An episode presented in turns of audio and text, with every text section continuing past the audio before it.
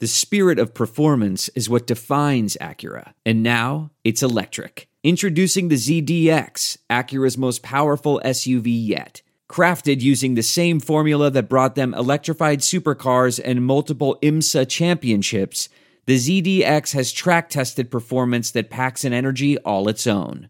Unlock the energy and order yours at Acura.com. Achieving a gorgeous grin from home isn't a total mystery with Byte clear aligners. Just don't be surprised if all of your sleuthing friends start asking, What's your secret? Begin by ordering your at home impression kit today for only $14.95. Byte clear aligners are doctor directed and delivered to your door. Treatment costs thousands less than braces. Plus, they offer flexible financing, accept eligible insurance, and you can pay with your HSA FSA. Get 80% off your impression kit when you use code WONDERY at Byte.com. That's B-Y-T-E dot com. Start your confidence journey today with Byte.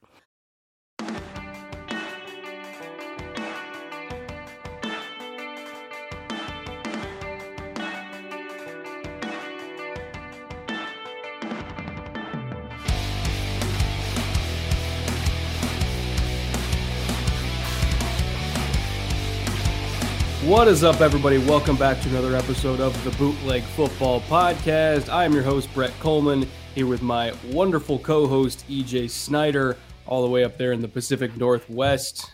Ding, I said it. Everybody drink at home if you if you can. Uh, Got to get it in at least once an episode. So uh, we are on our second 10 gems episode of the year. We're going over defense this time. We we just hit our 10 gems of the offense earlier this week. Uh, and before we get into that, EJ, first of all, how you doing? Second of all, what are you drinking? Third of all, can you explain for people that don't know what our 10 gems episodes are? I can. It's three questions, and I can remember at least two of them. Uh, I am I am sad. Uh, I'll start off with how I'm doing. I am sad because it looks like uh, Kyle Fuller, one of my all-time fave Bears, is no longer going to be Bear due purely to mismanagement. But we could do a whole podcast on that. Um, so we're not going to dwell. And I am happy because I have a very good beer. Um, this is from E9 Brewing in Tacoma, Washington, not far from where I went to college, which is stands for Engine House Number Nine, and it actually is in an old firehouse. And this is their uh, Rowdy and Dick Amber Ale. And you might say, who are Rowdy and Dick? Rowdy and Dick were the last two fire horses. Yes, this was a fire station when fire wagons were still pulled by horses. Rowdy and Dick were the last two fire horses at the fire station. And this is their amber ale, about 5.8% right out of Tacoma. Uh, picked up a six pack when I ran in for a, an errand. So I am excited to try that. Um, had many of their uh, productions uh, while I was in college. Guess you could say that. yep. Friends that work there. One of those places you can walk to. Lots of good stories out of E9. Um, third question uh, What are the gems? Great question. So, gems are not meant to be a sleeper list. They're really not meant to be um, the best players. These are just players that we like, right? They're players that we had fun watching. They can be up near the top of the board, they can be down near the bottom of the board. It really doesn't matter. It's not about their draft position or where they rank within their position group. It's just people that we like, not necessarily the flashiest or most popular, though some of these names are going to be pretty popular. Um, maybe they have great skill. Maybe they have some untapped potential. Maybe they weren't used the right way in college. Um, or we just flat out had a great time watching their tape and we're like, nope, we're going to put a mark next to them. They're going to be on our gems episode. So, our second year of doing it, uh, like you said, we did offensive gems earlier this week. Um, now we get to talk about 10 guys on the defensive side of the ball. And I don't know about you, picking the 10 on offense was, well, the five that I picked on offense, excruciating this year because the class is loaded. And somebody said in the comments on that one, oh, you should do another episode. I was like, no problem. We could do five more each and we could do five after that, and we probably wouldn't struggle. Um, the defensive class wasn't quite as hard for me to pick, but it was still difficult. There were there were definitely three or four extra guys that I was like, ah, I'd love to put them on, but I guess I'll just have to lean this way.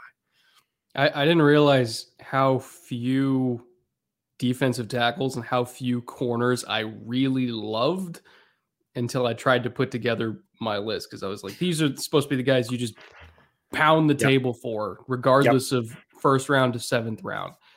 And I was like, there's not a whole lot of defensive players, period, that I absolutely have to come away from this draft with. But especially at DT and at corner, like if you're not getting a few guys at the top for both of those positions, it's kind of take it or leave it for me. Uh, and I, I kind of didn't realize that till I was going through this exercise. So uh, we'll, we'll get into our gems real quick here. But first thing, since you were talking about your friends that like to supply you alcohol, I got a little present in the mail today that I did not expect. I'm going to be drinking for the show today from uh, friend of the film room and friend of the pod, Virginia Distillery Company. I gotta um, get on their mailing list, man. I I just got to get I on their mailing list.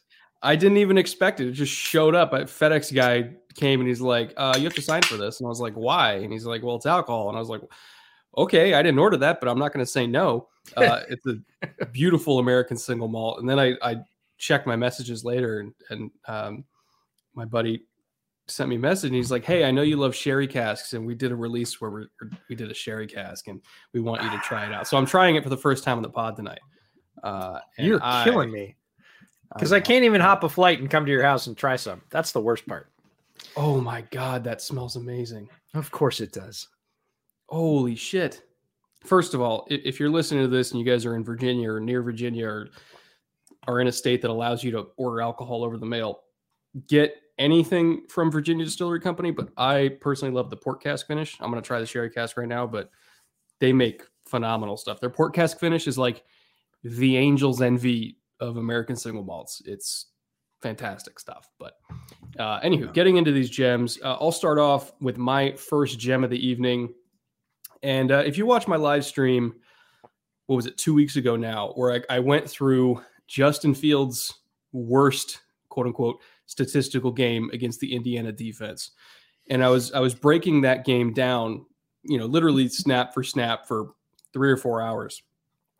And it took probably about 20 minutes for that stream to become a Jamar Johnson love fest, who I had not watched at all. I had no idea who he was. And he made play after play early and often in that game against a very, very, very talented Ohio State offense. Uh, whether it was interceptions, run support, blitzing, he did everything in that game. And, and again, you can go back and watch that stream and, and you'll get a better understanding of what I'm talking about here. But the mind games that he was able to play with Fields pre and post snap in terms of faking like he's rolling one way and then darting the other way in coverage and baiting him into throwing a pick or you know acting like he's going to drop out and play a deep half and basically baiting Fields to not change the play off of a run at the line of scrimmage and then coming hard downhill at the snap to fill against the run for like a two yard gain.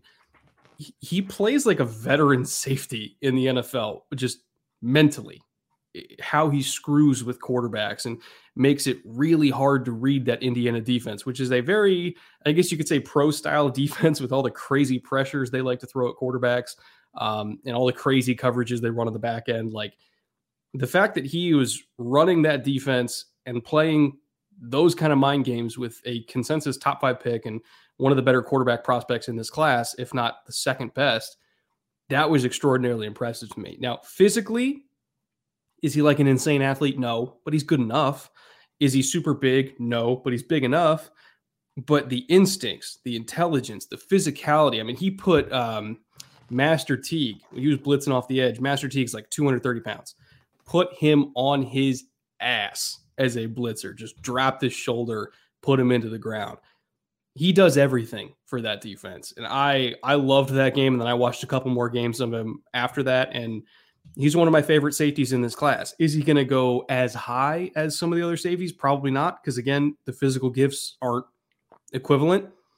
But in terms of like day one starter and a guy that I can be pretty confident is going to get a second contract in the NFL just because of how smart he is, yeah, he's up there. You know who he reminds me of a little bit? Who's that? just from the mental side, not necessarily from the physical side, but a little bit now that you're talking about him. Kevin Byard. Oh, yeah. I think Byard's a little bit rangier, but in terms right. of just instincts and athleticism, in terms like, of a guy who knew where to be and that made him faster, in terms of a guy that knew that hey, I can drop off my route because it's not coming here anyways, based on what they're doing. I'm going to go over here. And they're like, how did he get there? Right. It's, Mm-hmm. he knew, right? He had an extra step, an extra tick. Um, and, you know, uh, Johnson, like Byard, is not a guy that's afraid to lay the lumber, right? He's going to come in and come in hard and run support. Don't, don't do that. I oh my god. People listening to the podcast version of this that can't see my face when I take a first sip of this. Oh my god. By the way, mine's excellent too. No, I believe it, really but- it actually is really good, but no, I that sounds tremendous and and with the losses that my team has incurred today, I might be tempted to try some. But no, um, it's fun because Jamar Johnson, uh, the fans called this one right. The the bootleggers were like, "Hey, guess what? I know one of Brett's right." Yeah. before we ever put this together, which is awesome. Uh, we really appreciate that you all uh, are as tuned in with us uh, as you are. Um, somebody gave me a comment on the offensive one that said, "I need." I I need somebody to talk to me like like EJ talks about running backs. And I was like, yeah, it's true. I love me some good running back play, but no, Johnson's super fun. Um, before I get going, I should probably somebody's probably wondering what the hell is the All Juice team? So the All Juice team was a team put together by Terez Paylor. Terez Paylor, an NFL journalist, started out covering the Chiefs. Um, younger guy moved up to covering the entire NFL. I did not know Terez. I never got a chance to meet him. Um, I know quite a few people who knew him very well, and everybody had very, very glowing things to say about him. Terez passed away earlier this year unexpectedly. Um, and uh, one of the things that came out of that very unfortunate circumstance is that they set up a scholarship at his alma mater for journalism um, for students that are going to go become journalists, uh, maybe sports journalists, maybe not. Um, but Terez was a great writer and a tireless worker. And um, you can get these at BreakingT. Uh, and they decided that all the profits from this t shirt should go to support that scholarship fund. And when I saw that, I thought, that is the perfect representation of what he wanted to do or what he would have wanted to do. Um, it's what he did with his life, what he was dedicated to. Um, so, anyways, I picked one up. It's super comfy. Uh, I said I'd wear it on a pod once I got it, and uh, couldn't be happier to be wearing it tonight. But my first guy is Zaven Collins from Tulsa. Mm. And Zaven's one of those guys that when I told Brett about it, I was like, there's this kid and he's really good. His name's Zaven Collins. Where'd he go? Tulsa. huh? He says. I said, he won the Bednarik. You should look it up. Like he's he's legit. So if if you're not familiar with Zaven Collins, he is a huge guy that moves like a much smaller man. He is 6'3, 256. Just a big dude, but a tremendously talented athlete, very coordinated, fluid, athletic, great coverage, great length. And again, um, like Johnson, one of those guys that has a really good processor. Like he knows. You see him do little things on tape. There is a great play where they have another team pinned up against the goal line. He's lined up. He's looking back and forth across the formation. And right before the snap, he takes a half a step left. hmm And I was like, huh. And I didn't really notice it. And then he shoots through a gap, nails the running back for a TFL for safety. And I was like, oh, great play, safety. And I was like, wait a minute, what did he do? What did he do right before the snap? So I back it up. And sure enough, you see him and he stands there and he looks at the formation. He looks left, he looks right, and he slides right before the snap. Not early enough that the quarterback could do anything about it. Right before the snap, he takes a half step left and then just shoots straight forward because he knew that's where the gap was going to be. And he knew that's where the ball was going to be. And he nails the guy for like a six yard TFL for safety. And you can Yeah. tell his tape is chock full of stuff like that. Um, Yeah, I agree. uh, understands pass drops and depth. He's not just a run gap shooter. He's not just a big guy that's going to stack up the line. He can do that as well. Um, big time TFL machine on the run blitz, lines up really well, triggers just instantly for a guy his size. His zero to 60 is electric. Um, anyways, tremendous. I wrote in my notes just pure LB porn, uh, blue chip player. I I watched this guy. I had eight minute cut up of Taven Collins, uh, Zaven Collins, and it- two minutes in, I was ready to stop. Not because I didn't just enjoy it, but I was like, I've seen what I need to see. Like this Yeah. guy has it all. He's got size, range, instincts, trigger, physicality, can go forward, can go backward. Complete player, super exciting, absolutely deserving of the Bednarik. He's one of the few inside linebackers in this draft that's worthy of picking up high. And yes, that means first round. I got to him real late because I got to studying draft prox- prospects real late. I remember when you first told me about him. I, I don't think I like really watched him for the first time until like a month after that because I was like, I'll get to linebackers later, and that was when I was working on the um, Wusu Koramoah episode. I was watching like all the linebackers at once, and then I was gonna like pick which one I was gonna do. I ended up doing a Wusu Koramoah because he was my favorite of the bunch. wasn't as big a fan of, of Parsons, and I, I think I might end up with even Zaven Collins ranked higher than Parsons when all is said and done. But I remember I tweeted the night that I really dug into Collins, and I was like, when God made this guy, he was showing off because I remember that. athletically, I mean, size, speed, physicality. He doesn't just check every single box; he smashes it. He, hmm. he's just an absolute freak. Like Tremaine Edmunds, I think caliber of athlete, and people remember like Tremaine was a freak of nature when he was coming out. I think he's that kind of athlete. Now, I don't want to say it's be- with a better processor. with a better processor, but that's a little bit what my concern is because the the way that you process in that defense and that play where you know he shot in the backfield and, and got a safety, it was kind of indicative of that. Where it's like if you're in a three down front, the B gaps are going to be uh, like if you're playing tight, for instance, which is four zero four, so four technique zero four technique. B gaps are going to be taken up every single time. You literally never ever have to worry about scraping and getting to a B gap. You are they, they linebacker coaches call it nesting, a, a nest technique, which is a different kind of read in a three down front, where it's like I I'm responsible for the A. If we're playing a lag nose, it's only front side A. If if the nose is just playing straight up, I'm reading both, and then I bounce out to C, which is what he did on the tackle for loss. It's like I'm reading here, and then I run through here which again, it's not that it's a simple read, but it's a different kind of read because in like a traditional four down front or like a five two, uh, they call it level level spill level spill lever, excuse me, and then you're trying to incorporate the nickel into the run fit. Is he there or is he not? Like, do I have to follow the pull and hit inside shoulder or outside shoulder? Like, it's a different kind of processing uh, in those kind of defenses. And nobody in the NFL runs the kind of defense that Tulsa runs, which is three down, drop an eight, vast majority of the time. He didn't really do any match zones. It was mostly spot drop stuff over the middle, which, you know, he's still rangy and everything like that. That's probably what you want to do with him anyway. But he doesn't really have any experience with man coverage, doesn't really have any experience with like complex match zones Mm. principles.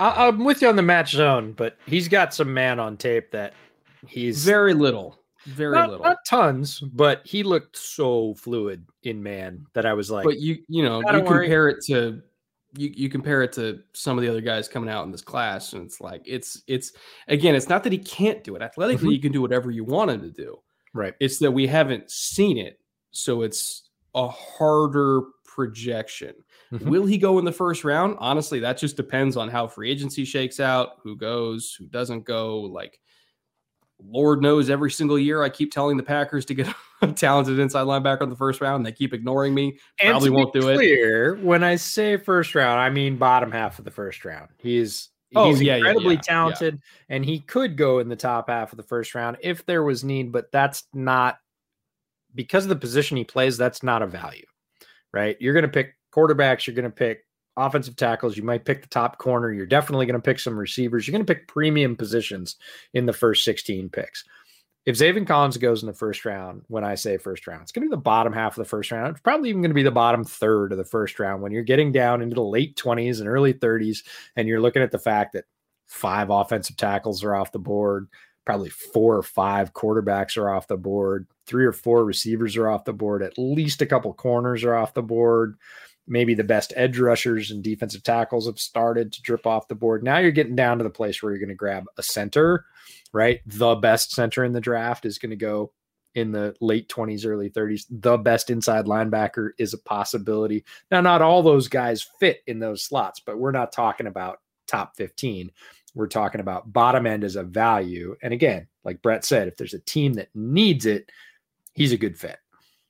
Yeah, and and I think there are teams that need linebacker in the back end of the first, but you know a lot of them are also going to need offensive line. Some of them might need receivers. So it's it's a very like maybe kind of scenario where it's it's going to have to be like the defensive coaching staff being like, we can we can figure it out and then the GM just trusting his defensive coaches. And and I've talked to some defensive coaches that say like it takes a year to figure it out if you're mm-hmm. trying to rewire linebacker's brain. And some teams, you know, especially in the back half of the first round, if they're in a Super Bowl window, they, they don't want to deal with that. So I could see him going to eh, in the top of day two to a team that maybe has more time to work with him, like uh, Jeff Ulbrich, who's a great linebacker coach, who's the new DC with the Jets. You you know, apparently they're shopping CJ Mosley, put him in top of round two with Collins. Ah, but God. you know, they're the perfect team for him. He'd be so good. He'd be so yeah. good. Ah. So I, I, I don't know where he's going to go. He's no. extraordinarily talented. There's some things that again, I'm not saying they're concerns, but they're questions because we just don't know. Yep. But he's a great player. At least we know that. And I think that honestly, going in the top of the second to a team like the Jets, that I think, especially over the last week, and you see some of the moves they're making in free agency, I think they very much qualify for on the rise. Oh, for sure. That'd be a great situation for him. And I think he'll end up being a better player and he'll make more money in the long run if he goes in the top of the second than maybe if he goes in the bottom of the first, which I don't say that about everybody, but I think in his particular situation, I, I, I would say that that qualifies. Um, my second gem, who I'm working on a film room with, which will be released Friday. I don't know when this is coming out, also probably Friday, but I know the film room's coming out Friday. I've already finished it, by the way, EJ. I'm not just blowing smoke up your ass. It actually is coming out Friday. Far be it from me to talk about the timeline for film rooms. no, but this, just so listeners know, this is the guy that if I was really going to annoy Brett, I would have put on the top of my list. Like Johnson, I would have put on the top of my list. Yeah, no. And just so you know, when we send each other these lists, he just would have crossed it off and be like, "No, he's mine." Right. This is he's this is guy. his guy. Yeah. Yeah. Uh, I am a. Um, oh man, that has some burn on the back. Don't try to talk and drink whiskey at the same time, or else it goes in your lungs, and that's not good for you, kids. Don't try this at home. He's he's that was a, a mistake. He's a professional stuntman. Oh, I just breathed whiskey. That didn't feel good. Um, but I am the president of the Jaelan Phillips fan club. And I remember I was on uh, Trevor Sikkema's show doing a, a, mock draft for the Jets. He was mocking for the Jags. And I, I was talking to him and his producer before and after the show. And I was saying, like, to, if if I if I get a nice trade down scenario and I'm going with like I, I, ended up taking a quarterback, but it's like if I believe in Sam Darnold and I'm doing a trade down scenario, like by a few picks, there's really not a limit to where I'll take Jaelan Phillips in this class. Like, like I'm looking at Atlanta at four as a realistic possibility because mm-hmm. with what they're doing with Matt Ryan's contract, like they're clearly not moving off Matt Ryan. And I don't think they're taking a quarterback at this point. I think they're going to try to run it back because they saw that they lost seven or eight one score games last year. And I think they think they're close. So I don't think they're going to take a quarterback. I think they're going to want to reload with top end talent at, at, the top of each draft, do some work in free agency, um, and and figure it out. And so like I'm looking at Atlanta as a legitimate possibility for Jaelan Phillips, and people look at me like I'm crazy, but I'm like, when you look at this guy's talent, I, I haven't heard anybody complain about anything about his film at all. Like in terms of physical ability, size, length, twitch, fluidity, uh, technique, hand motor, use. hand use. He's got everything. People forget that when he was a true freshman the same year as Chase Young, he was seen on par with Chase Young as a prospect, a potential future number one overall kind of guy. And then he went to Miami and had just as good a season as Chase Young did his last year at OSU. And everybody's like, ah, I don't know. It's like, how? How do you not know? The guy's a freak of nature, extremely well developed. The one problem that I'll give you is like the concussion history. But, you know, like I've said, anybody's career can be over on any given play for anything, like not just concussions. Like Ryan Shazier was making a tackle and it went wrong for him and his career was over. And he didn't really have concussion problems. Like you can get hurt in a physical sport like football. So if you don't take Jaelan Phillips because you think he might get hurt, that just seems like you're drafting to lose to me. Like if you're intentionally passing on a prospect that I think like is my grade quite as high as Chase Young? No, but it's barely below it. And it's mostly medical that's driving that below. But like on tape, they're not that different. Like Chase is a little bit more explosive, a little bit more bendy. But I think he's better than Bradley Chubb was coming out. I think he's a better prospect than the Bosa brothers coming out. And I love the Bosa brothers. I had both of them as like top five, top 10 picks. I think Jaelan Phillips is a better pass rusher than the Bosa's coming out. And that's, again, I don't say that lightly. My comparison for him was a hybrid between JJ Watt and TJ Watt. I fucking love this dude. He is a really good player. And I'm doing a film room on that to explain that there's really no limit to his talent. He can come in and be a 10 sack guy from his first year in the league. There's not a whole lot of guys you can say that about. And the concussion history is really the only hangup that people have about him. But I, I don't really agree with it because, again, anybody can get concussed, anybody can get hurt. Is it potentially more likely? I guess, but it's not guaranteed. So if you're passing on him because he might get hurt, it just I don't I don't understand that logic. Yeah, it's added risk. And I like you waited on Collins, I waited on Phillips because I was just getting to the defensive ends and the edges. And I knew that you were super excited about him, and I'd seen a bunch of other people that were equally excited about him. I'm not as excited about him as you are, but that doesn't mean I'm not excited about him. Um, the things you see on tape is he's got tremendous size, and that's both just physical frame size and hand size and length.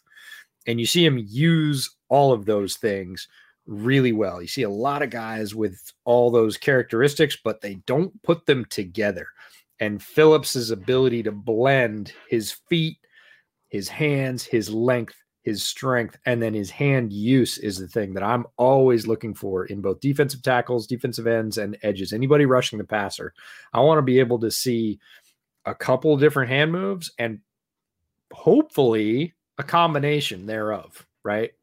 There are not that, and everybody's like, oh, yeah, you know, college coaching's great. Everybody should have that. Yeah, I don't see it that often. That's why Aaron yeah. Donald, when people were like, Aaron Donald's too small, I was like, Aaron Donald's going to be fine because he can link three hand moves together in half a second.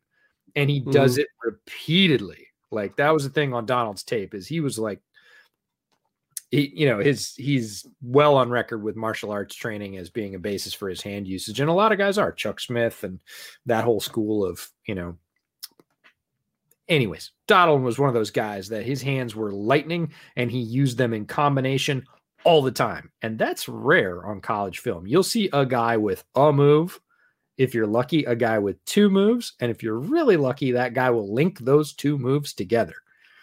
And it doesn't happen that often. And with Phillips, incredibly liquid. And you see that. You see the redirect. You see a plan. You see him being able to readjust. You see him being able to set people up knock their hands down, and then come back inside hard. And because, again, he's fluid and his top half is mated very well to his bottom half, he's good to go. He's got length, strength. He can stab. He can push. He can bully you if he needs to, but he can also, at his size, fluidly get around you. And that's also fairly rare. So, yeah, I got done and was like, mm, in terms of on field, in terms of tape, in terms of all the things you're looking for, in terms of traits, attributes, and skills, the ability to use those traits and attributes, he's all good to go. If you're worried about his head, sure.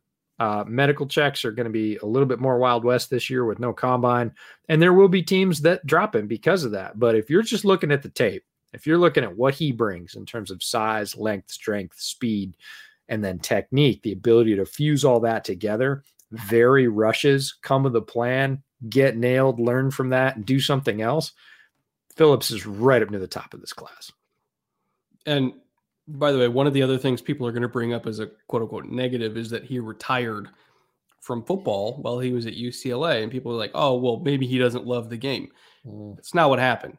UCLA has a policy where if you get three concussions while you're there, they force you to retire. That was not his choice. And he had a string of just really bad luck after his true freshman season where he broke out and was, you know, again, looked at on par with Chase Young, potential future number one overall kind of guy because he's a freakish talent, number one player in high school when he was coming out. Like he's always been that dude. You know, he's on a a, a, bike on campus and he gets hit by a car, mangles his wrist. Um, you know, gets a high ankle sprain, which those take forever to go away. Finally recovers, then gets a high ankle sprain on the other ankle. You know, gets a, a couple concussions, then he gets one more, and then UCLA says that's number three, you're out. And he's like, "What the hell?" And so they made him retire. And so, you know, he, he went and worked as like a, an assistant in a law firm and, you know, took some odd jobs here and there, trying to figure out life after football um, eventually landed with music and he was working on that. And then all of a sudden he's on a, a, a family cruise. I think it was like in Puerto Rico or something like that. And Stanford, uh, David Shaw gives a call and is like, Hey, um, like we don't have that policy that UCLA does. You want to come play for us? And then word gets around that Stanford's trying to lure him out of retirement. And then Miami gets in on it and Miami's music school, like keep in mind, UCLA is one of the best music schools in the country, but they weren't going to let him play. And Miami's music school is great too. And he really wanted to to take producing classes and stuff like that because that's one of his other passions. And so he chose Miami because their music program. Sat out all, all year, spent a year working on his body, getting his playing weight back up, getting healthy.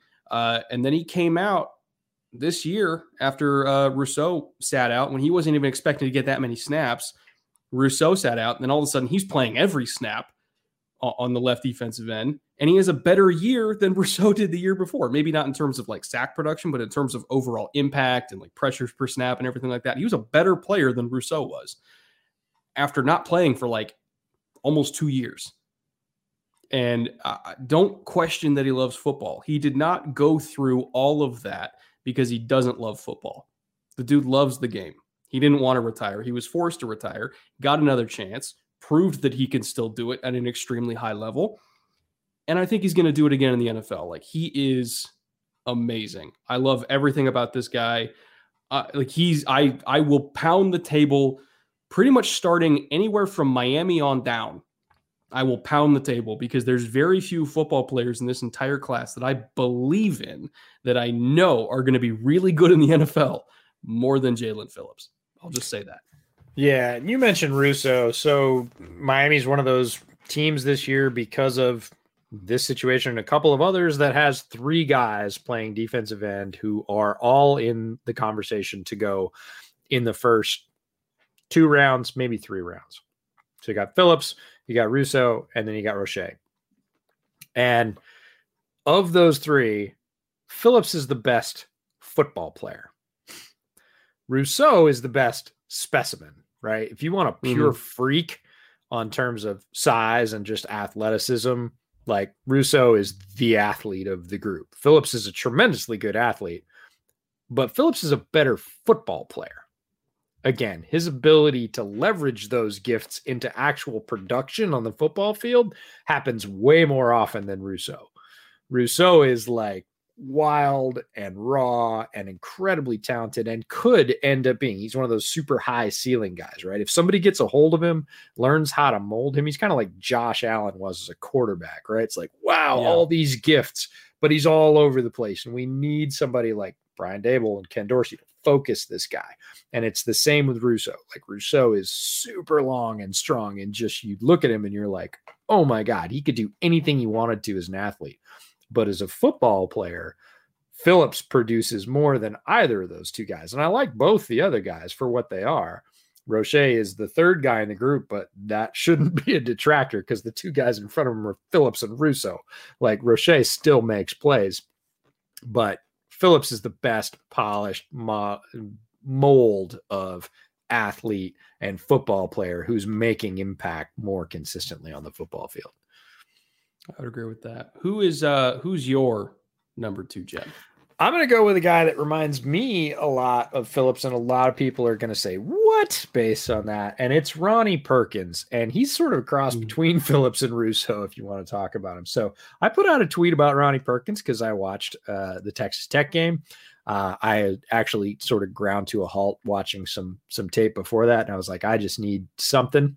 You you know this part in scouting where you watch Yeah. three or four guys in a row. They're like, man, this guy's not as good as I thought he was, or I need some That was- fun. that was just a boring tape. And I was like, and I I didn't know Perkins, but I just threw him on. And about two minutes into his Texas Tech tape, I was like, holy Nikes, like this guy. Why is nobody talking about this guy? So Perkins has all the tools. He's 6'3, he's got length, power, speed, and hand usage. Again, something I always look for.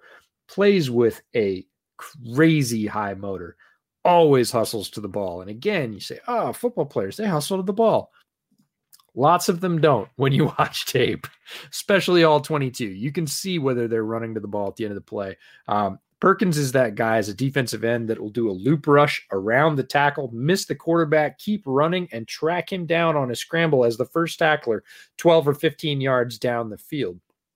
The play that I put up on Twitter uh, that got, mm, let's just say, legendary response. I think it's my most liked tweet ever. It got almost 400 likes. So, Oklahoma fans, we hear you.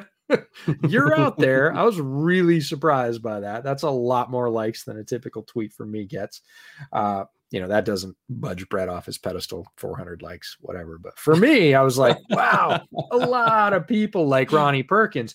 And it's the fact that he has wheels. The put the play that I put up on Twitter is him catching a running back 25 yards downfield in the opposite side of the formation that he took off of. And he's running step for step with this guy and runs him down.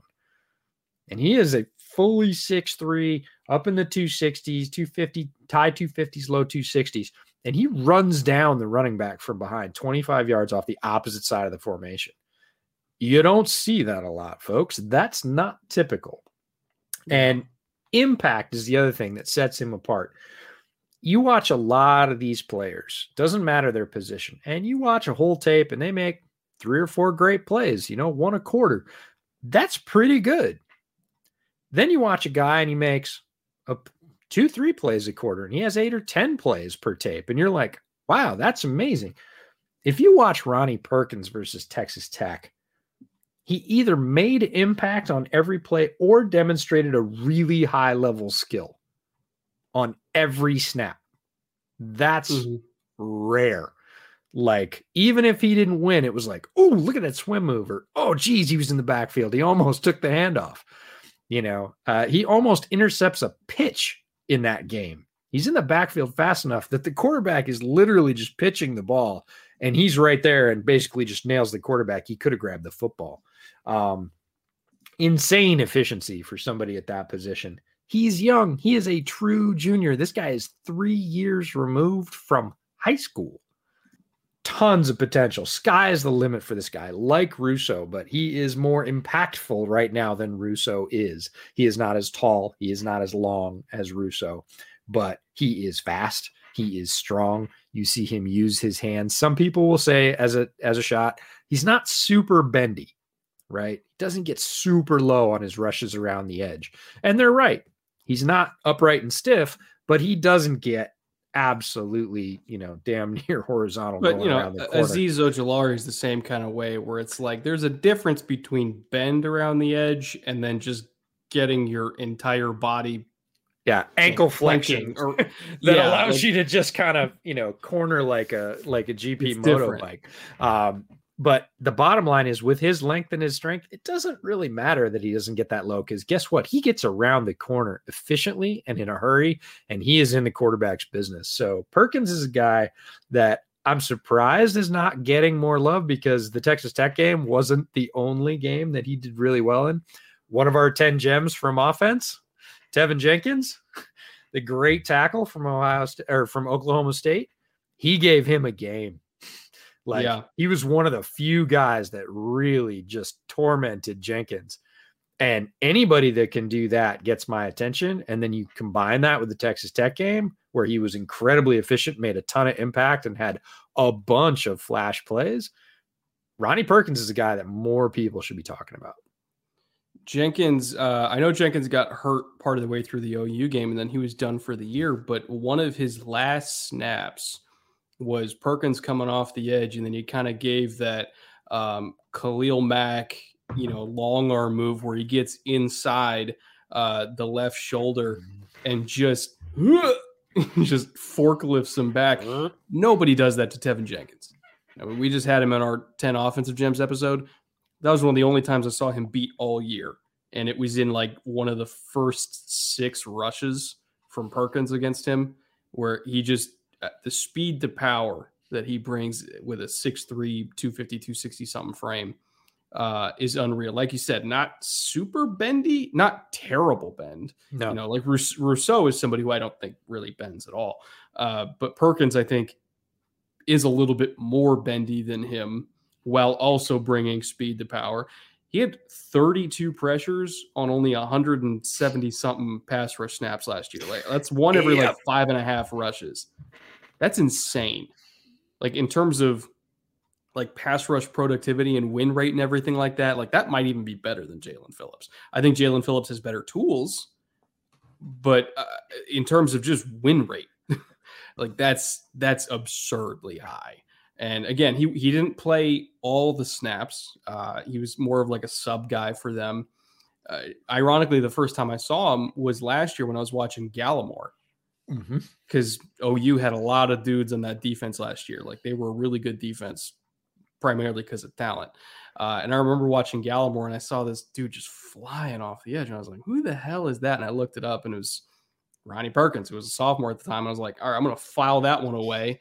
Uh, mm-hmm. And then lo and behold, when I'm watching Teven Jenkins, I'm like, who's that dude that just put Teven Jenkins on it? Oh, it's Ronnie Perkins. Okay, I get it. I know who that is. Yeah. Yeah. It's it's cool to see. He doesn't have as many tools, I think, as Phillips, but the ones he has, he knows how to push and maximize. And he will set guys up. He'll use that lever, right? Again, that length, get to the outside, get under a guy and jack him up, and then duck and go around the outside.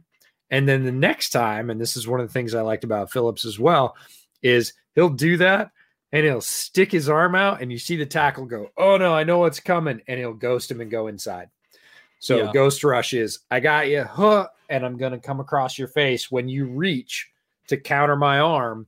And you see Perkins do that. He'll go two, maybe two times around the outside and really get that guy moving back. And he's like, Whoa, this guy's got power. So he goes and he braces and he sets outside, and Perkins uses the speed to slip inside and just crush the quarterback.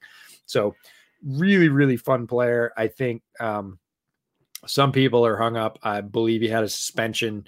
Uh, you know, might be one of the reasons that people are off of him. But boy, you watch that guy on tape and look out. Talent all over the place at a premium position and really quiet for a guy with that much skill. There, I I would guess a majority of draft fans don't know the name Ronnie Perkins because he's not going to be a guy that is typically mocked in the first round um, or maybe even the second, but that's a mistake. Like if you don't take Ronnie Perkins by the second and you need edge talent, you're going to have to tell me, you know, who the six or seven guys you have in front of him are. Like Azeez is up there for sure. You got Phillips up there. There's some other guys depending on what style of team you are. Again, if you want a big towering guy that's more of a five, that's a sort of true 4 3 defensive end, he might not be your flavor. Um, but in terms of just pure talent and like you said effectiveness getting to the quarterback there's not a lot of guys in this draft that are more effective than ronnie perkins at that also keep in mind the suspension um, was for failed drug test some teams are going to care about that some teams cough cough kansas city will not give a shit just honest, honestly speaking some teams like cough cough kansas city that may or may not want to be replacing frank clark decently soon here Mm. They won't care. They won't care at all. So not when they watch that tape. Not when they watch that tape. And again, if you're going to get him maybe in round two, which is possible. Again, the edge rankings for everybody totally. all over the place. Yeah, Everybody's totally got him ranked totally. I see Ojulari ranked first for some people, Kwity Paye for some people, Jaelan Phillips for some people, Ronnie Perkins is like up there in the top two or three for people like DJ. Like edge rankings are so all over the place this year. He can go anywhere from like mid to late first round to mid to late second round, and yeah, I even top of the third. Scenario. If even people are, if people have done their homework, and again, we don't get to see that. We don't get to talk to the coaches. We don't get to talk to his teammates and see, you know, does he love football? Um, is he a guy that's you know always selling out for the team? He sure looks like he is on tape, but again, we don't know all that stuff. Scouts do. They get to interact with his teammates, his high school coaches, they dig. And, you know, some teams, again, will have no problem with what they find and be like, yep, he's got a first round grade. Other teams will be like, nah, if he's still there in the late third, we'll take him. Yeah. Um, my third gem here is uh, a Washington Husky defensive tackle who did not play in 2020 because of opt out, but he did Where- go where's to the Senior Washington? Bowl. What, what Uh, part I of the think it's in the I think it's in the Pacific Northwest. Oh, you live there. Oh, there we go. Yeah, drink. Everybody at home. Oh. Number two it's for an the ins- day. it's an inside joke from a couple of podcasts ago, but we heard you. Um, so he went to the Senior Bowl, immediately started whooping ass. Might be the only guy that I saw beat Creed Humphrey, to be Hmm. honest, all week. Day one. Yep. Day one, where Creed is normally the guy, you know, throwing people over his hip, uh, whereas Levi got him and threw him over his hip. And he is extremely powerful, uh, extremely quick for his size. From what I saw on tape, played with an excellent motor. I mean, again, he was he was doing the dirty work in that defense. Again, it was a lot of odd fronts. Not as much. They would go four down more than say like a defense like Tulsa, which is like three down pretty much all the time. Um, but a lot of odd where it's like I'm playing nose. I'm getting double teamed, and I know I'm getting double teamed, and he still won a lot.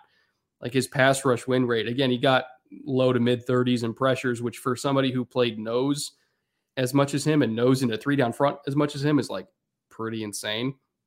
Yep. I I was talking to Craig Stout about it, who a Chiefs film guy that Friend of the podcast. I and I, I, I was like, Am I wrong for seeing a little bit of Chris Jones in there? And he's like, You're not. He's not quite Chris Jones, which I agree. Like, Chris Jones was more freaky than he was coming out. But in terms of like shoot up field aggression, and when things are looking right, they are looking right. I mean, he throws people all, all over the place. It reminded me a lot of Chris Jones, not now, but when he was coming out of Mississippi State. Um, and in a defensive tackle class, which I think is really top heavy, meaning outside of the top three or four guys, again, I can kind of take it or leave it. He's the one that I really like to go in, in possibly the first round. Um, I think even just the one day of practice he had at the Senior Bowl before he was out with a hip flexor, at least I think it was a hip flexor, um, which, you know, again, I'm not surprised by that. First time he played football in a year. So he went hard on the first day, kicked everybody's ass, and then was hurt. so it happens. But that that kind of proved like, hey, if you get him one on one as like a three technique, he's going to give you a lot more pressure than he would have at Washington, where he played nose. And he proved that down in Mobile. And I, I think a lot of teams are going to look at just that one day of practice and be like, I can work with that. I can work with that athleticism. I can work with that motor. I can work with that power. I'll figure it out. As for where he goes in the draft, again, no idea because this defensive tackle free agency class is so damn good and so many people are going to fill that need in free agency that we might not see any DTs go in the first round. But if there is a team that needs one, Levi, I think, is the one that goes. If they need that sort of three penetrating, I really think that's the guy. If they need somebody that's just pure stout, I think Barmore is the guy that goes in one just because of his pedigree, right? If they need that guy that they're just like, we're just going to put him there. We're not going to worry about it. He's going to give us a little pressure. Nobody's going to go by him. That's Barmore. If you need a guy, if you have that guy and you need the other guy, that's Levi, right? So it really depends on team fit. I went back, I watched some 2019 tape of Washington, not to watch Levi, but to watch his teammate, Joe Tryon, who also opted out, who's an edge and very talented for Washington. Didn't make our list, but was watching Joe Tryon. It's pretty hard to watch Joe Tryon when Levi's doing his thing. And when both of them were hitting on all cylinders, man, Pac 12 opponents were not happy. Like those Yeah. are two talented, athletic guys. And when they were coming on the same side and they were both hitting, it's really hard. They collapsed a lot of good lines. And I was, you know, it's always fun to go back a year and I'm like, oh, look, that's Lemieux, right? The Mhm. Oregon guard that we really liked. I'm like, Oh, yeah. Levi just worked the hell out of him. Like, who was that guy? That was Lemieux. Oh, that guy that plays for the Giants? Yeah. He just wrecked him. You know, oh, he's he's hassling Herbert, right? Tryon's coming around the edge, making Justin Herbert run out of the pocket. So always fun to go back a year and tape and see that. But Levi is that guy that everybody's looking for that guy. There, there's typically a couple of guys. We had Kinlaw last year. Um, you know, you mentioned watching the Oklahoma tape for the same thing. Everybody's looking for that flash, sort of disruptive three tech, right? And there's always two or three candidates. And this class doesn't really have like people are like, is it Levi? Uh, is it Alim? Is it Twyman? Twyman, Alim McNeill? Like, who is th- where is that? Because everybody's looking for that role, right? That flashy, penetrating three tech, that guy that can be Aaron Donald light and really cause a lot of havoc, not lined up straight over the nose, but in addition to the heavy or moving to the nose in a lighter sort of dime set pass situations. You want a guy that can create quick interior pressure. And we can go back draft after draft and tell you who that guy was, right? Sheldon Rankins was that guy, right? You, you, always have that guy. This draft doesn't have that guy. Like there's not one guy that everybody points to. Everybody kind of points at each other and go, who do you have in that role? And it's a, I think Levi's got the best shot. He's a very good player either way. Like he, like we said at the top, scheme wise, you don't typically play a guy like that at nose, but he did fine when he was at nose. And that's a credit to his talent. You line that guy up, you know, off shoulder of a guard and say, go beat that one guy in front of you. He's beaten guys that play in the NFL, mm-hmm. right? Like on tape, he's beaten guys starters, that are, starters, starters that are currently yeah. in the NFL. So that's a pretty good indication. If you line him up and use him that way, you're going to get production out of him. Yeah, uh, I'm just I'm a I'm a huge fan of him. And I mean, that whole 2019 Washington defense, again, when you're watching it and you're like, here's Levi, there's Zion, uh, there's Molden. I mean, basically the entire secondary. And then you're like, man, no wonder Herbert had a rough day. Holy shit. He was he was under siege. He was running for his life. The DBs were sticky. And just knowing what we know now about Herbert and then just kind of getting that context of like, man, that Washington defense was really damn talented. Like you kind of understand now, like why why he was struggling a little bit. yeah, the Huskies don't get a ton of national love, um, and you know they haven't had that guy. They thought they had that guy at quarterback. Um, he's currently sitting in Indianapolis. I'm still interested to see what he can do.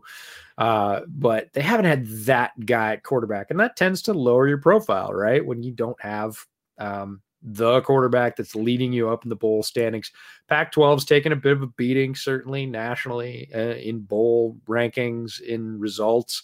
Um, they are they are not the SEC, right? So, but there's a lot like last year's Utah defense, right? Basically, mm-hmm. all of last year's Utah defense got drafted, right? Their linebacker or Francis, will be Bradley and Anae their entire secondary, Jaylon Johnson, Justin Blackmon, like all those guys, like both safeties, both corners, the entire defense, you know, Leki Fotu, all those guys got drafted. And you're like, man, that was a, a killer defense. They're not the only one. It's a lot of good players. But again, it's not that they haven't had that power team that's going to go take on Ohio State head to head and just crush them. Right. So, um, it tends to get lost. But yeah, you go back and look at some of that tape, and you're like, "Who's that guy? Oh yeah, that's that's a starting right guard for the Giants. He just whooped his ass." Oh okay, yeah. That, and and that, the hard part, not to get too derailed on it, but you know, college football is really about recruiting, especially these days. And it used to be Southern California, which is one of the best recruiting hotbeds in the entire country. You can say Texas, you can say South Florida Southern California is right there. And the SEC of high school football is the Trinity League in Orange County, which my alma mater, modern day, not to our own horn, dominates. Like Mater Dei is one of the best, if not the best, high school football program in the entire country. And they used to be what fed Pac 12, UCLA, mostly USC, sure. some Oregon here and there. Um, then you look at like you know guys coming out of Centennial, Long Beach Poly, obviously Orange Lutheran, Servite, Bosco is now the other powerhouse that's mm. Mater Dei's main rival these days. And you said Long Beach Poly. Know, yeah, it's where Juju went. I watched Juju play in high school live mm. against Mater Dei, and he was a monster. Matt Corral. oh, did he did he go to Poly? Really? I thought he mm. went to mm-hmm. Mission Viejo or something like that. Maybe I'm wrong. He's Long Beach Poly. But guy. either way, you look at you know just Mater Dei quarterbacks alone, and how many guys either are in the NFL, were in the NFL, or about to be in the NFL, and they all used to go to Pac-12 schools, but now recruiting is a national thing. So JT Daniels is at Georgia. Mhm. You know, Bryce Young is at Alabama. Um, You know, like all all of these great five star recruits are not going to the Pac-12 anymore out of Southern California. They're going elsewhere. They're going to Yeah. Ohio State. it doesn't have the same luster. It DJ Uiagalelei like went to Clemson. Normally that guy would be ripe for USC or UCLA. He's For not sure. there anymore. So that's that's a big reason why the Pac-12 is getting its ass kicked is because all their best players are leaving. Yeah, they It's know in terms of the league stack ranking that the Pac-12 is it's still a Power 5 league, but it's not at the top, right? And they Yeah. know that and there will be a resurgence all things like is it ever going to take overtake the SEC? I doubt it. The SEC is up here and everybody else is below that. Um well below that. But I'm going to split our audience right in half with with who recognizes this quote and who doesn't. Oh God. San Dimas High School football rules. Wait, uh, Bill and Ted. yep. There we go. There we go. See, I had a good childhood. I was just listening to you talk about Mater Dei, and all I could think of was I don't have anything to say at the podium. San Dimas High School football rules. Like I still think I still think one of the hardest I ever laughed in my life was when they were pronouncing Socrates. so great, Socrates. so great. all right, so younger younger watchers and listeners, go and check out the original Bill and Ted's Ex- Excellent Adventure. Don't don't bother with the sequel. Um, just start, start with the original. Anyways, that's what we're talking about. So moving on. Um, we talked about Ronnie Perkins. Uh, I'm going to double up on Oklahoma because, hey, Oklahoma fans have been really good to me this offseason. No, it's Tre Norwood, the corner out of Oklahoma, who had a tremendous senior bowl. Now, Tre Norwood, um, not the biggest corner, uh, probably going to end up playing in the slot, most likely in the NFL, going to end up playing in the slot. Smaller corner, great change of direction skills, super fluid hips. When a scout talks about fluid hips, we're talking about a guy that can pivot and pivot back seamlessly. So somebody gives him a little stab and go, he can go inside, outside, and not lose a ton of speed. Stay with that guy, stay level. Um, very instinctive. Again, his instincts are taking him where his speed necessarily can't. Is he going to run the fastest 40? He's not. Um, he's on the shorter side. He's quick. He's very, very quick. Is he super fast in long speed? I don't think he probably will be. It'd be tough to tell uh, with all the pro days the way they are, but his instincts combined with that change of direction is a just killer mix at the slot position. Um, and he smoked a lot of guys. He had a tremendous senior bowl, went up against everybody, and you know, yeah, lost a couple reps and corners are going to do that, but he also won a bunch of reps. Has some dog in him. Absolutely will stick with routes, won't let up, and not afraid to stick his face right up in there and let receivers know that it's going to be a very long day. And that's what you want in a slot corner. That's what you need in a slot corner because, again, they're going to get burned. They're going to give up some gains. Nobody is an island as, as a slot corner. But when he wins, he's going to tell you about it. Um, and that's what you want to see is that competitiveness. And he's definitely got that. He's usually in range to contest the catch, and that says something. Slot corner is incredibly difficult because every route is a two way go. That means every time they can't just use the boundary and shove guys over to the sideline.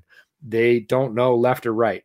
And the offensive player does, right? That's the offensive player's advantage. They know where they're going. Trey Nor was one of those guys that even at the end of the rep, even if he doesn't get his hand on the ball, usually close enough to do so. And that says again that he's using those change of direction skills, that he's using those instincts, he's using film study, and he's there. He's he has the ability to make the play. Doesn't always do it, but he's there. So really like Tre Norwood's game. Loved his senior bowl. Went back and watching all these other guys, Perkins and everybody else at Oklahoma and, and offensive players against Oklahoma's defense. Norwood shows up. He makes plays. He is in the mix. Um, he's a guy that gets his hand on the ball a fair amount. Love his game.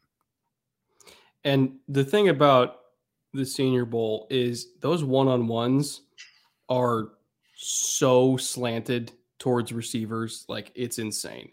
Like how it works is the receiver, you know, before the rep goes up to the quarterback and says, I'm running this route, throw it to me. Corner has no idea. But the thing is, like, they're not they're not beholden to an offensive concept. They're not beholden to the timing that comes with there's no read. rush. There's yeah. no read, like there's no progression. It's basically just like I have 4 seconds to lose this guy. And like the um who was the Ohio State guy the year before? KJ Hill. KJ Hill, for sure. And I remember it, it like everybody was losing their mind about him you know, running routes in practice. And it's like, well, yeah, he gave a quadruple move on a slant. Like the yeah. quarterback would be dead by the time you threw yeah, it. So he's like winning one on ones. He's winning at three and a half seconds. His quarterback yes. would be meat. so I mean, these these rece- these drills are just so slanted towards receivers because corners basically just have to guess correctly based on like split. Like that's why guys play like 10 yards off because they're like, I'm not playing in the structure for defense. I have no idea what to do here. And so if you can just stick with receivers and lose maybe only 60% of the time, you're fine. like that just means that you if you're able to stick with them when you guess correctly and you just show off that you have the movement skills, like that's good enough for me because receivers are going to win 80% of those. If you can just get that down to 60, I think I consider that like a top tier senior bowl performance. Like get a couple PBUs in the week and you're fine. Um, and like uh, my my guy, I'll just go into my fourth gem, uh, Keith Taylor Jr., who's another Washington Husky, another corner from the Senior Bowl, was having that same problem where, like, he's a big six-two long press corner. Like, he's built like Nnamdi Asomugha. Uh, for people that remember Nnamdi before the Eagles, when he was in Oakland, he was a dominant press corner, just big, long, get his hands on you, and you're basically done. Like, nobody ever threw his way because he was just like Spider Man out there. Um, and so Keith is built like Nnamdi. I'm not saying he's Nnamdi, but he's built like Nnamdi and he plays like Nnamdi, where he was lining up in press on every single rep. And any outside release down the boundary, he was smoking people. Because again, he's so long, so lanky, so physical. He just pinned guys to the boundary and there was nothing they could do. Took about three reps of that before receivers started walking up to the quarterback and saying, like, hey, I'm uh I'm gonna run a slant. I'm gonna I'm gonna run a dig. I'm gonna run all these in breakers that in the structure of an actual defense, like they're running through the safety. They're running behind a linebacker sitting in an intermediate zone. Like th- those are some of the hardest routes for corners to cover, like in breaking routes from press with outside leverage are damn near impossible to cover unless you are an absolute freaky athlete like a Jalen Ramsey or something like that. Like the reason why you leave whole zone defenders over the middle is because those routes are almost impossible to cover, especially when when you have no idea they're coming and the quarterback has 5 seconds to throw. So those drills were designed to make Taylor look bad, but in the realistic, I'll just call it realistic coverage scenarios where he's lining up in press and he's trying to shut down guys working down the boundary, he didn't get beat. And so I think he would play that exact same role in the NFL where it's like, hey, he's our press corner on the backside of three by one. He's our Prince Amukamara. He's just going to go beat dudes up. Like you put him in Denver with Vic Fangio, starting by the end of the year, unless they sign Kyle Fuller, which we'll see. But he's starting by the end of the year because he's really damn good in that role. And I think he's going to do that role in the NFL. Yeah, he's Kevin King Jr. And there's nothing wrong with that, right? That's he, that's going to hurt some people. I understand that's going to hurt some people, but Kevin King again, if you give him that, if you let him work with his gifts, right? It's almost six three, and you say you give him that sort of Sherman esque release. Again, anything outside, you give him a little bit of inside leverage. You let him set his hips, a little bit of back to the cornerback, and you say just press him to the boundary, just push him, right? Doesn't have to be the fastest. He's got great length. He can occasionally get his head around. And if he can't, he can play through the catch basket and he's got that super long arm. Now, I tend to like Taylor's game a little bit better than I like Kevin King coming out. And I like Kevin King coming out for what he was. Because again, where King got exposed in, in Packers land is like, yeah, try and try and have him keep with the jitterbug, right? Make him rotate pre-snap and get on anybody that's got a really quick change of direction that carries speed through a break, and you're going to see Kevin King come apart, especially if he's got to go to that inside. Um, but I think Taylor can do a little bit more of that. But again, that strength is, yeah, you're not getting anything in a vertical route and you're not getting anything from here to the sideline. like anything yeah. inside, again, I'm going to be passing that off to my safety, my slot defender, my, you know, inside linebacker and base, whatever it is, you know, short of 10 route. That that's all your stuff. This, I got this. And I don't have to yeah. be the fastest guy in the world, but I've got the sideline, I've got length, and I know when that ball's coming. You're not going to get a lot of those over me, right? Like you say, he didn't get beat in those situations. It's whether he can hold up in the other things when defensive coordinators start to pull him around or make his responsibility be a little more vague. I'm thinking about stacks, right? He's not going to be great in stacks because again, the guy that he gets is the is the trail guy that's going to break inside. Eh, you know, he's he's going to give up some receptions, especially to fast NFL slot guys. So we'll see how he gets used. But I like his game, and he had a very good Senior Bowl. I he was one of the guys that I put a check mark on after the Senior Bowl and said, "Nah, I need to go back and look at his tape again," um, because he I think he played better at the Senior Bowl than I thought he expect than I expected him to, and it made me say, "Did I you know is is does he have a wider range or is it just yeah. really that thing that he's good at?" So I like his game.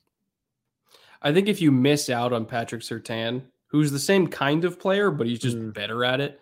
Oh yeah, so, so physical. I think he's got better hips, a little bit more versatile. Like if you miss out on Surtain, you can get Taylor a lot later for sure. Get 70, 80% of Surtain, which I think some defenses can survive with. Again, like Surtain's the guy for that kind of corner and that kind of role, but there's only one of them. You know, 31 teams aren't going to get him. You know, That's like if, if, you're not getting Fairley or Farley, can never remember how to pronounce it, uh, or Surtain or Stokes or uh, the Northwestern kid, like if you miss Greg out Newsome. on all those corners, yep. Newsome, if you miss out on all those corners because it's like, well, I got to get tackle, I got to get receiver, like I got to get whatever. Yeah, I got to get whatever. Like he's he's the guy that you get later. Uh, who would you say is your uh, number four gem? Uh, I'm to go, I'm to rotate to safety. Richie Grant from University of Central Florida. And Richie Grant, again, a guy that went to the Senior Bowl. Um, and there are a couple of uh, UCF secondary guys there, their corner, and Robinson was there as well. Um, Grant is a guy that has corner skills that plays safety. And we've seen guys like this come out, like Minkah. Now, I'm not saying Richie Grant is Minkah. Let's get that out of the way first. But Minkah was a guy at Alabama that could absolutely rotate to the outside. He could go deep safety. He could play up at the line. Like Richie Grant is that guy. And typically, one of the things that's really dirty about Senior Bowl drills that's not great is they'll match up safeties with wide receivers straight mm-hmm. up. And that's fine if you're a deep third safety. Like you should be able to cover that guy. You're used to doing it in a different way. You're certainly not pressing that guy as a deep third safety. So press drills you might look a little bit silly. You might not know how to do that, but you should be able to cover that guy down the field. If you're a like box safety and they match you up against an outside wide receiver, which they do, go back and watch the Senior Bowl tape this year. It happens. And everybody's like, oh, he roasted that guy. I'm like, well, that guy's 225. He's 5'10 and he fills against running backs. So, yeah, he might not be perfect against the 6'3, 215 guy from LSU. right? Yeah. He's probably not going to win that rep. Grant, seamless in those. You thought, oh, is that wait? I thought they were doing safeties. Oh, they are doing safety. That guy looks like a corner. Hmm. Yeah, he's one of those guys. He's got corner skills at safety. Um, very physical, not afraid to fill. Um, certainly not his preferred game, but in terms of shutdown in the passing game, tremendous. And in terms of usefulness to an NFL team, all rookies kind of have to earn their place. And one of the things that stood out about Grant to me is he has 533 career special team snaps at UCF. There are eight guys in this draft that are above 500 career special team snaps, and Richie Grant is one of them. While that being is our defender, while being your lead defender, and there are teams that do this. Alabama will put, you know, Alabama had DeVonta Smith on their special teams. Heisman Trophy wide receiver played core special teams for Alabama. There are teams that will put their very best players on special teams, but where there are no roster limits in college and you can have, you know, you have a scholarship limit, but you can have a hundred guys on the sideline on a Saturday. typically you're rotating a sort of different crew in for special teams, and your starters aren't touching that. Here's the starter who's super high profile, has versatility between corner and safety, basically plays seamlessly between those two roles, and has 533 special teams career snaps. That's going to move him up some boards. Just the versatility between corner and safety is going to move him up some boards. And then people are going to look and like, this guy's a football player. Like he can play mm-hmm. defense and special teams for us as a rookie and contribute. Again, he has impact. He's not just a body there. Great range, great length, good speed. Kind of checks all the boxes for what you'd want for a pass defending safety. Um, and it adds a physical bent to that, right? That's that's a guy I want. So I like Richie Grant. There's a bunch of good safeties in this class. Richie Grant, I think, brings more than most of them. Not all of them, but most of them. He's the kind of safety that lets you play nickel without playing nickel, where it's like, yep, we, you know, we, if we're playing, you know, some too high stuff and we really want too high stuff. Too high stuff. That's what we do and, here. We do the too high stuff. I mean, Vic Fangio. Uh, and you know, if it's like, hey, we really don't want to pull off our Sam linebacker because we think he's a better run defender than either of our safeties, or it's like, hey, he's a better blitzer, or what have you, or hey, we don't want to pull out our nose because we really, really like our run defense falls apart without him, whether we have, you know, a stacked box or not. And but you know, we, we got 11 personnel on the field and we still need to cover that guy. Then you drop down Richie Grant. You're not pulling off your nose, you're not pulling off your Sam or whoever you're supposed to be swapping out in nickel. And then it's like, hey, we're like we can just play all of our single high zone coverages or single high man coverages out of this and not sacrifice on our run defense. Like he he provides that kind of versatility. Force which, multiplier force multiplier, which you know some again not all defenses are going to use that. Some some defenses are like if we get 11, we're playing nickel. If we get 11, we're playing dime. Like whatever it is, we'll pull off our guys. Some defenses like say Bill Belichick if he's not comfortable with his run defense in nickel, he won't play nickel. like flat out, he won't do it. He'll, like he'll he'll find a way. Like those versatile players that he would have, you know, the the Harmons, the Chungs, the McCourties, they would play nickel without playing nickel. And, and they just drafted sure. a guy, Dugger, last year, who's going to be their new Chung. But Richie Grant, I think, could be their new McCourty, where it's like, you want to be corner? You want to be safety? You want to be nickel? He'll do whatever. And yeah. not every defense would use him that way, but they would. It's true. He reminds me in that versatility, like guys like Minkah and guys like Tyrann Mathieu, right? Tyr, I think Tyrann Mathieu has more versatility than Grant. His envelope is wider. He can do damn near anything on the field, but Grant is a guy whose envelope is typically wider than somebody you draft in the safety class, right? You get that guy and you're really getting like a player and a half on your roster. And and if you add the other half for special teams, if that's the way you're you're getting two guys for one slot, right? You're getting a full-time like deep third defender, you're getting a halftime like nickel corner, and you're getting a halftime special teamer. And you get two guys for one slot. And when you only have 53 slots, that's a very valuable thing. Yeah. Um, my fifth and final gem is also a safety, also a guy who I'm really trying not to compare to Tyrann Mathieu, but it's really damn tempting. Yeah. Uh, Ar'Darius Washington from TCU, who's similar size to Mathieu, but believe it or not, even smaller. He's like 5'7, 180, somewhere around there. And the crazy um, thing is the he's the other guy from TCU. He's the other safety from TCU because his running mate is more highly ranked than him, but they're both really skilled. It's like don't forget about that guy. Yeah, Washington he's a, he's a little dude, but he makes plays like you wouldn't believe. He's got range, instincts, intelligence, quickness. I mean, he's he is on the ball lickety split. And I was talking to Vass about this, who runs TCU's defense. He went to TCU to their install meetings for them to teach him how to run it. Like he knows that system backwards and forward. And I was having a conversation with him about it and was like, you don't even get to see the field on TCU at safety unless you know that system backwards and forwards. Like you can't even run it. That defense doesn't function without safeties that know what they're doing because they're the ones that make all the checks in all the split field stuff where it's like we got one coverage call on one side, one coverage call on the other, and these two safeties have to communicate. And when there's motions, they have to adjust each of their sides individually to get new calls in. Um, like you know, you'll have game plans for for certain things like hey if they give us this call this but like sometimes they'll give you something you don't expect and you got to make something you got to make a call on the fly. You got to know your defense well enough and you got to know your guys well enough to know what they can do and what they can't do and manage your side.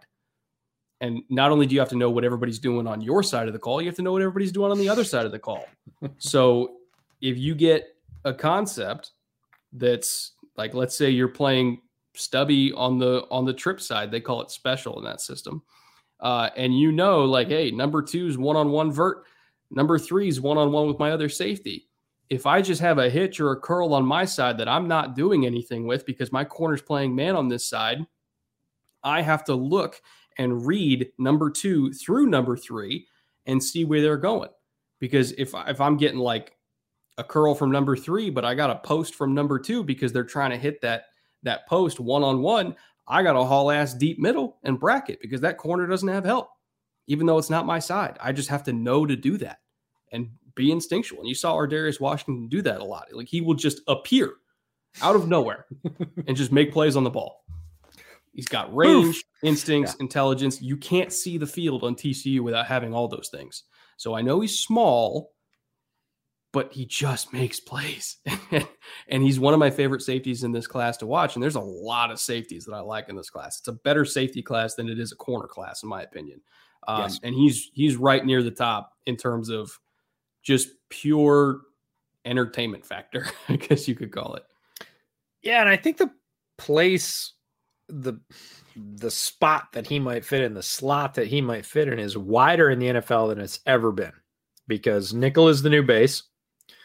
Dime is a super prevalent coverage, and a lot of times that's three safeties, right? Dime is three safeties, right? We're not we're not just bringing in five corners because our third safety is better than our fifth corner, and so what he lacks in overall height or stature um, makes up for in quickness, again, speed, instinct, and you know you might say, oh, what you know what what value is a third safety? It's like, well, if we played dime 35 or 40% of the time because they're running four wides, we're going to have that guy on the field because he makes plays and he's smart enough to understand it. We can run him up close, we can run him further deep, we can run him in a bracket with a corner or the other safety. Um, he's got that kind of versatility, uh, speed, playmaking ability. Um, shows up one of those guys that shows up and that's pretty crazy considering that his running mate is you know, in the running to be the first safety drafted in this class. Moehrig is, you know, considered in that top three for sure. Again, it's going to depend on what system and what they want, but to be the guy, the other guy in that defense, and to make as many plays as he does. Look, in the modern NFL, you need DBs. You need them more than mm-hmm. you need inside linebackers, right? Because you're going to play them more than you're going to play inside linebackers. You're going to be a nickel and dime more often. And yeah, you need a rangy middle linebacker who can cover in the pass in those situations, right? Absolutely. But you need those guys behind. You need that, you know, what Nick Saban calls star, right? That guy that kind of rotates between safety and slot and outside corner. Like, you need those versatile defensive back. Those we talked about it last year. Those positionless defenders, right? And he's a guy that can play anywhere in that middle triangle of a defense um, on nickel or dime, and you're going to feel fairly comfortable with him there, unless you're putting him against like against a guy like Rob Gronkowski, right? Yeah, right. Unless you're putting him against a guy, yeah, like just a big yeah. dude who's going to overpower him and can outreach him fairly easily that's going to be more pitch and catch for a quarterback. But short of that, right? You put him on a guy like Gerald Everett, sure. Yeah. I'd line him up all day. Yes, for sure. So I'm I'm with you. I like him a lot. I like his running mate. Both those guys are really good and they both have a role in the NFL. Now, your uh your fifth gem is somebody full disclosure I have not watched yet. Yeah. But and I hear that a lot, which is weird considering I mean, again, folks that are deep into the draft have certainly watched him. And this the scary thing is you have watched him. You just haven't watched him. Watched him. Yeah. Right. Yeah. So my fifth gem is Tommy Togiai, defensive tackle from Ohio State, which is why I say you've seen him, right? Because they played Clemson, they played Notre Dame, they played they played everybody. You saw him at some point, right? But he wasn't the guy you were watching, right? You were watching their linebacker core, which they rotated through. There's four of those guys that are in this draft, and they all have varying levels of skill. We talked about Baron Browning, we talked about Pete Werner, you know, Tuf Borland, all those guys. They're all there. They always watching, you know, DBU, corners and safety. Shaun Wade is there. And then, you know, edge rushers, Ohio State edge rushers. You're going to keep your eyes on it, but you're not typically going to watch that guy that's playing anywhere between the zero and the three in, in Ohio State's system. And Tommy Togiai is worth watching. He is not a guy. Um, I think his stock took a little bit of a tumble when Christian Barmore decided to come out, right? When when Barmore committed, um, Barmore, the defensive tackle for Alabama, who again, you've seen him, even though you haven't seen him. You're watching all the other guys on the Alabama defense, and you're like, oh, who's that big guy that just crushed everything? Oh, that's Christian Barmore. So when Barmore said he was coming out, he kind of vaulted up to the top of the middle DT rankings. Like everybody was like, well, that guy's going to get picked in the top three. But you shouldn't miss out on Togiai. Very tough guy. Like you need to be tough to play that position. And he is extremely tough. He's a fire plug of a guy. He's really quick. He has great hand use. Sound like a theme? Yep. Talking about hand use for defensive line players. Can get by guys one on one with a guard in that straight three tech lineup he's probably beaten him. He's quick enough, he's strong enough, he's got good hand use, and he will flash. And he's got enough speed in the short area. This is not a guy that's going to blow you away with his 40, but I bet he's going to blow you away with his 10. And if he gets through that gap, he can create leverage against a quarterback that equates to a pressure. And in the modern NFL, sacks are not the measure. Sack is a finish and it's nice, but pressure is what matters. And you watch Tommy Togiai and he gets pressures from an interior defensive line position. That's extremely valuable in the NFL. But that's not the only thing he does because he's also really good. Like I said, he's really strong and he's really wide. He's excellent at stack and shed. He has good ball vision. Those gaps, he can two gap. Those gaps are controlled. Nobody's getting through there. He's going to hold you off with his right arm and he's going to grab the running back with his left arm. And guess what? He's coming down because Togiai is strong enough to do that. So he's got a very potent combination of skills for the modern NFL, which is the ability to create interior pressure, which every defense wants. And he's not a one trick pony. He's not a simple flash upfield, like we talked about that penetrating three tech. He's not that. Mm-hmm. You can line him up at zero and have him say, okay, two gaps. That gives him system flexibility. And nobody's talking about him, right? People talk about Barmore. People talk about Alim McNeill. People talk about, we talked about Levi earlier. Togiai just like strangely, for as high profile a program as OSU is, just doesn't get talked about. And you go back and you watch all those films, right? You watch, you're watching Justin Fields tape and you get to the other side of the ball and you're like, and you're watching all the linebackers make flashy plays and it's, oh, who is occupying two blockers? Oh, it was Togiai doing this in the middle and nobody was going anywhere right? And the next play, he gets one on one coverage and you can see him. He's like, oh boy, I got this guy because I'm quicker than him. So he's strong, he's quick. He's a little bit compact. If somebody wants that sort of six five defensive tackle in the middle, they're not going to pick Togiai. But if they want somebody that is effective in both phases of the defense and has the ability to do very valuable things in the modern NFL in the passing game, Tommy Togiai is a guy that should be on your team's list. So I just looked it up. Out of all defensive tackles or all interior defensive linemen. So I think that also includes some three fourth defensive ends that play inside quite a bit. Sure. Uh, in all of college football, so that's 130 teams, not even counting Division two as well. Uh, and I don't know what four guys per team, something like that. Ballpark. He, ha- he yeah, he has the 14th most pressures for any interior defensive lineman, but He's the only one of those guys in the top 15 that has less than 200 pass rush snaps. So it's less than one every eight reps. He's getting a pressure, which for a, for a defensive tackle, that's really good. That's this better is, than Barmore. I know. Yeah, this is like the norming that happened this year in the NFL, which was crazy when they were like, well, Aaron Donald did all right, but this defensive end or this edge had almost as many sacks.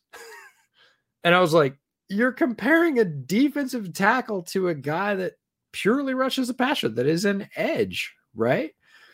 And that's the thing. You get a guy like Togiai that plays pretty exclusively in the middle. Occasionally they'll float him out to a five, but that's not rare. He could play a five. I don't think he has ideal leverage to play five, but I've seen him for outside, right? Typically he's a zero or a three, but you're talking about a guy zero or three right in the middle of the phone booth, right? And he's got a pressure rate, he's got an efficiency pressure rate that's off the charts. And you see it yeah. on tape. It's the same thing that Donald does, right? Chop rip, like step sideways, chop rip, and he's through the gap. Yeah. And then he's like, blah, I'm here. And he's fast enough to use that to leverage a pressure.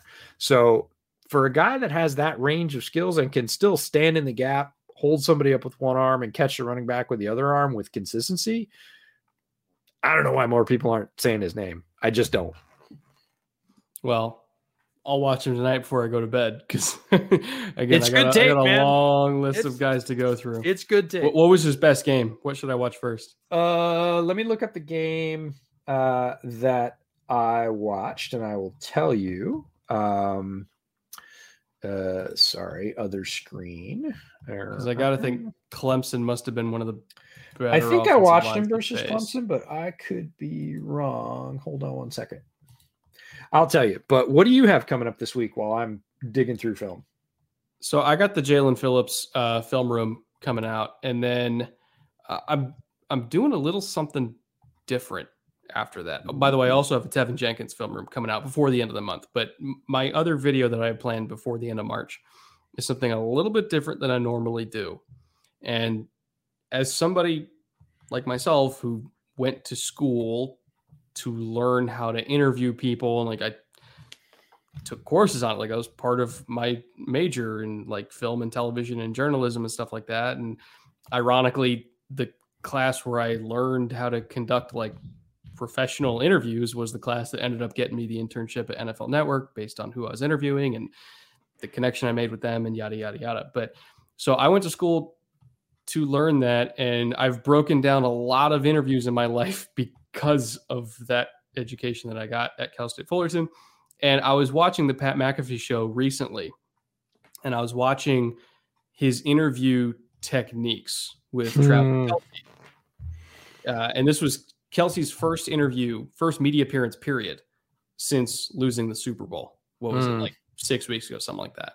Yeah. And the balance that Pat has in his interview style with how he makes people comfortable, asks difficult questions, and then presses. Yes, but he'll press, but then he he has a great sense to know of when to, when to off. lay off, when yep. to lay off, when to transition, when to rib guys, you know, when to talk about his own experiences with things they're going through. Because Pat's lost a Super Bowl himself, so he was, and his ability to connect to a guest is masterful. And I know he never mm-hmm. went to media training or anything like that. He's just naturally good at it. And I, I, tweeted out that this interview should be taught in journalism school because it was one of the best interviews in terms of interview technique that I've ever mm-hmm. seen. So I'm going to do a different kind of episode on the channel breaking down why Pat McAfee is nice so dominant.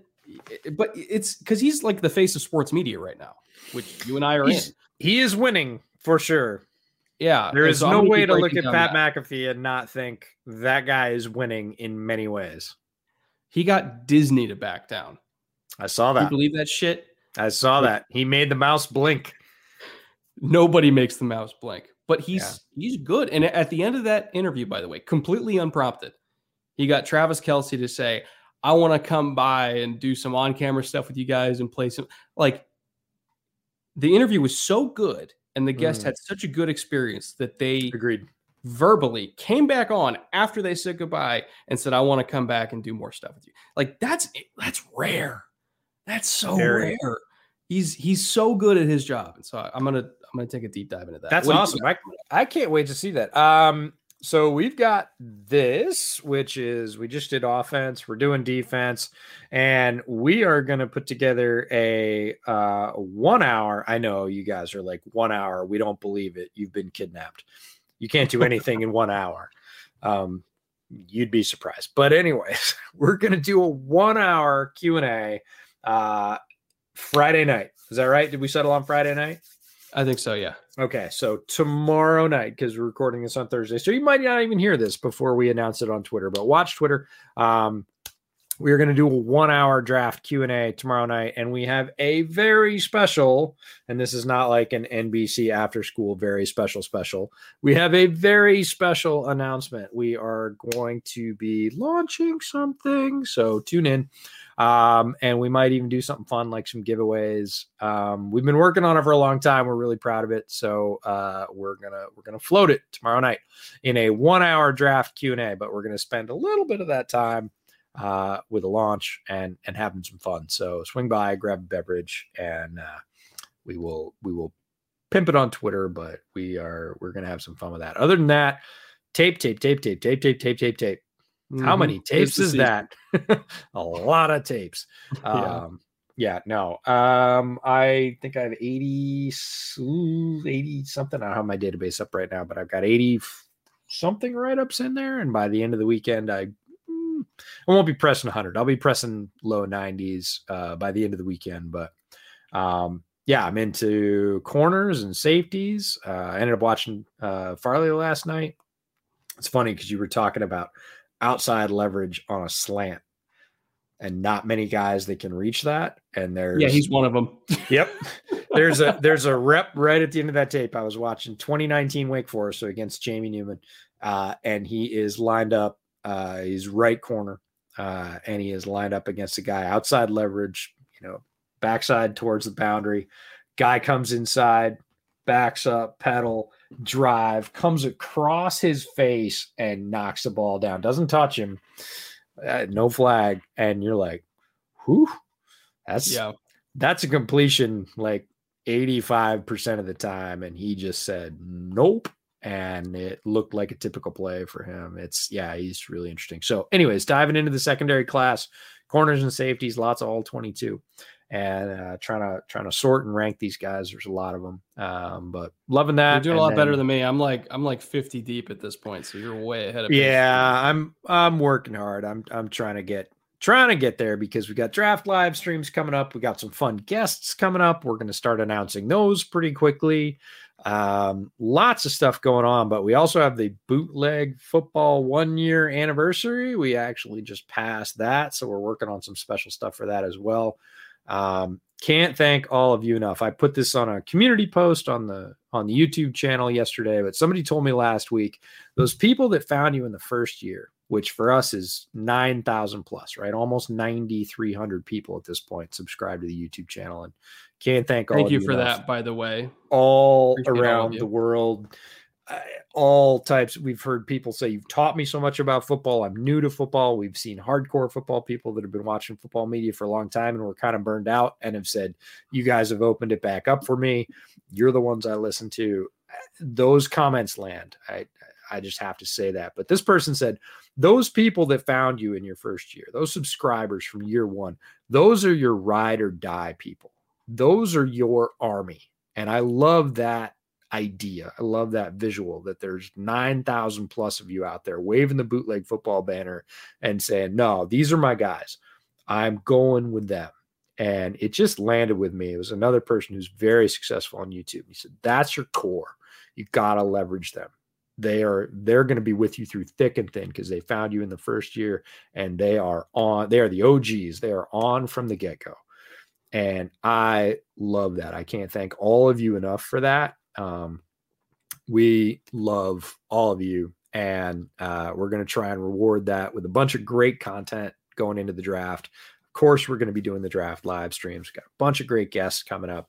Uh, the secret surprise launch tomorrow, which uh, many of you have been asking for. So, um, yeah, tons of good stuff keeping keeping you guys locked in on the draft, which is super cool. Um, one of the greatest comments on the offensive 10 gems I saw was, I knew all hmm. these guys And it was because of you, right? I was so proud of myself because I knew all 10 of these guys.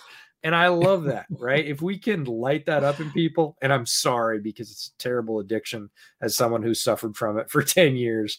Um, you know, the draft is a rough thing to love, but it just made me happy. just made me smile. Uh, um, yeah. So good. So thanks for sticking with us. Uh, we got a bunch of great stuff coming your way and uh, couldn't be more pumped about it. Thank you, everybody, for watching again. We will see you back with, uh, I don't know, something draft related, maybe a free agency recap, something like that. We'll figure it out. And uh, we'll be back next week. Hey, tell us what you want in the comments, and yeah, we'll do it. Tell us what you want. See you guys later.